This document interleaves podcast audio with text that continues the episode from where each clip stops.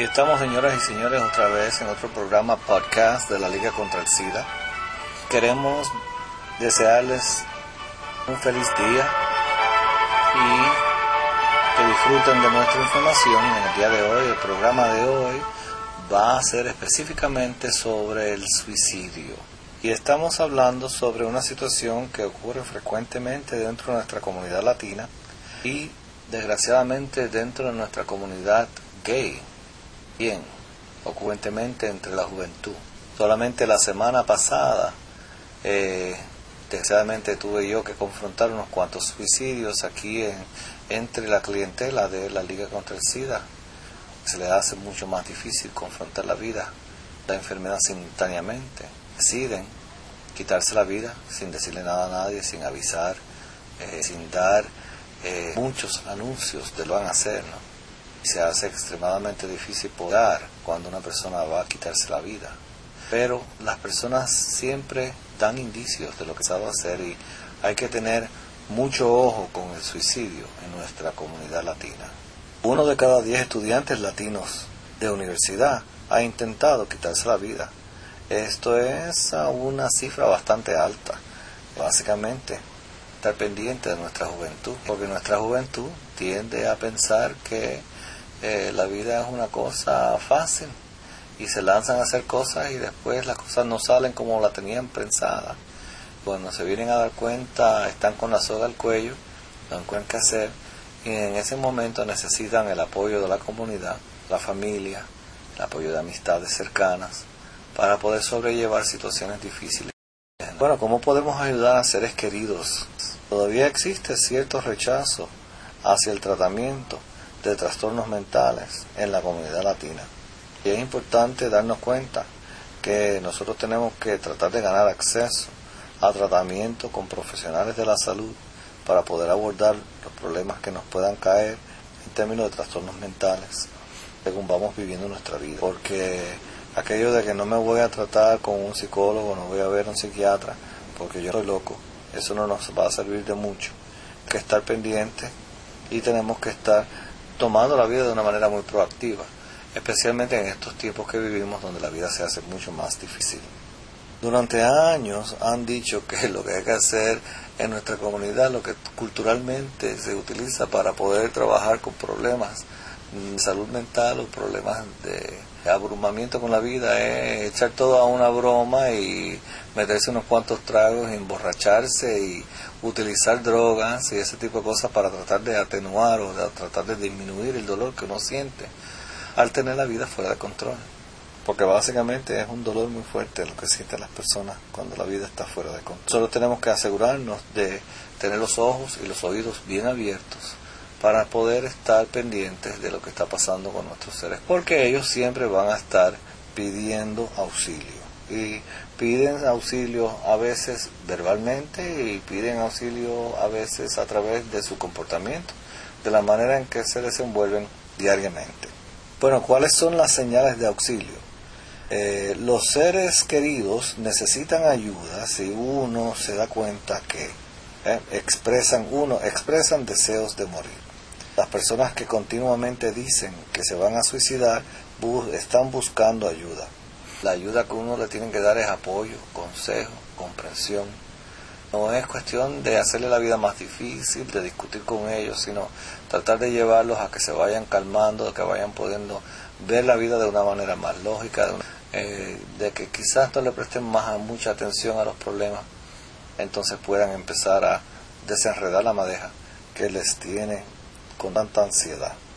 Dos, cuando un ser querido consume más alcohol y drogas, eh, entonces uno se tiene que estar dando cuenta de que la persona está tratando de, a través del uso de drogas, ya sean legales o ilegales, porque pueden ser drogas prescritas, pueden ser, porque en nuestra comunidad se utiliza mucho eso, que las personas eh, van al botiquín y agarran las pastillas del tío o de la tía o de la prima y a tomarse las pastillas de los nervios de los, de los familiares, y eso es abuso de droga, especialmente si esa persona no ha sido prescrita pastilla de ningún tipo. Cuando una persona empieza a buscar alivio en drogas, a buscar eh, ya sean prescritas o ilegales, o en el abuso del uso del alcohol, pues entonces podemos darnos cuenta que estos son señales de que la vida está un poquito descarrilada, de que la persona está eh, buscando ayuda.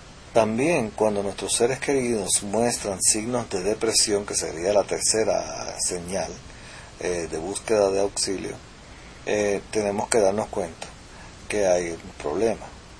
Más del noventa por ciento de personas que cometen suicidio sufren algún tipo de depresión o enfermedad mental. Algunos de los síntomas son tristeza, pesimismo, ansiedad, problemas para dormir, desesperanza o estar sin esperanza y aislamiento, donde el individuo eh, se encierra en su casa y uno no lo ve por mucho tiempo, no viene a las fiestas, no se junta con la familia. Entonces pues uh, estas son señales ya de que la cosa está un poquito avanzada.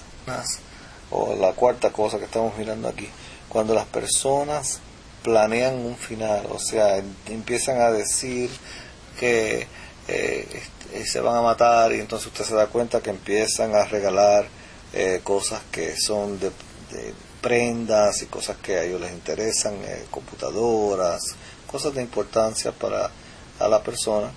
Se empiezan a retirar de actividades placenteras y se despiden de amistades. Eh, como, bueno, no sabemos cuándo nos vamos a volver a ver, fue mucho, eh, tuve mucho gusto de conocerte en la vida.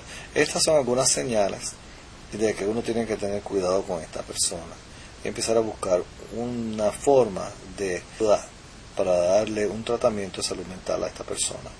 La sexta forma es que las personas se convierten en falta de juicio y arriesgan su vida innecesariamente. O sea, personas como que se ponen a conducir a exceso de velocidad, se ponen a hacer locuras con vehículos y con bicicletas y con motocicletas y con avionetas y este tipo de cosas. O también cosas como, por ejemplo, que están manejando por la carretera y se pasan en un semáforo rojo a propósito, como buscando un accidente con otra persona para quitarse la vida de esa manera.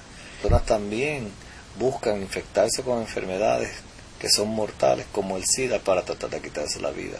Eso también tenemos que verlo como una eh, es una de, los, de las formas por las cuales tienen más alto riesgo las personas que, con, con, que se puedan contagiar con V I H, porque andan buscando el contagio con V I H para poderse suicidar de una manera indirecta. Van y buscan la enfermedad y entonces ah, básicamente deciden que ya no tienen por qué vivir mucho más tiempo y van a dejar que la enfermedad los acabe. En términos de la, la familia y la sociedad que rodea a estas personas, bueno, pues tenemos que actuar pronto. Hay que establecer hechos como que hay que hablar con la persona, escuchar lo que la persona tiene que decir, no discutir con la persona. Hay que ser comprensivo con la persona y decirle que las depresiones y las ideas suicidas y los arranques de ansiedad son todos tratables y que tenemos que buscar una ayuda de salud mental con un psicólogo o un psiquiatra. Busquen a un psiquiatra o una persona que pueda darle una consulta al ser querido que está padeciendo estas, que le está demostrando estas señales de buicidio. Acompaña al ser querido o a la persona o al enfermo a la consulta, para que se alivie el estrés de sentirse que es un tabú cultural ir a buscar ayuda de salud mental. O sea que es extremadamente importante establecer tratamiento e ir a tratar de buscar ayuda con un psiquiatra, porque se ha documentado que una vez se ha abordado el, el tratamiento de salud mental y ya lleva en funcionamiento un mes o más, se disminuyen los intentos de suicidio en las personas. Bueno, hemos entonces ya hablado básicamente sobre el suicidio. Dentro solo queda entonces um, decirles que si hay una persona en su vida está suicida y usted necesita información, usted puede llamar en los Estados Unidos a la línea uno siete siete suicida, C U I C I D, y puede conseguir ayuda.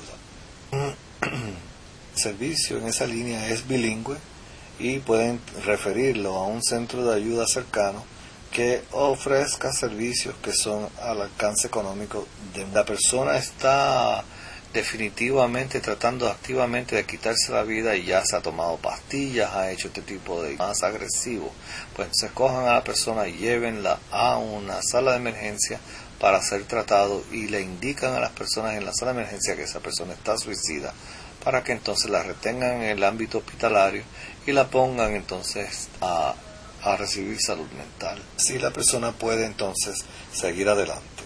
Es imperativo que dentro de nuestra comunidad nosotros tomemos las medidas necesarias, porque un cuarto, uno de cada cuatro latinos con depresión o ansiedad recibe el cuidado adecuado. Solo queda decirles, amigos, hasta la próxima presentación.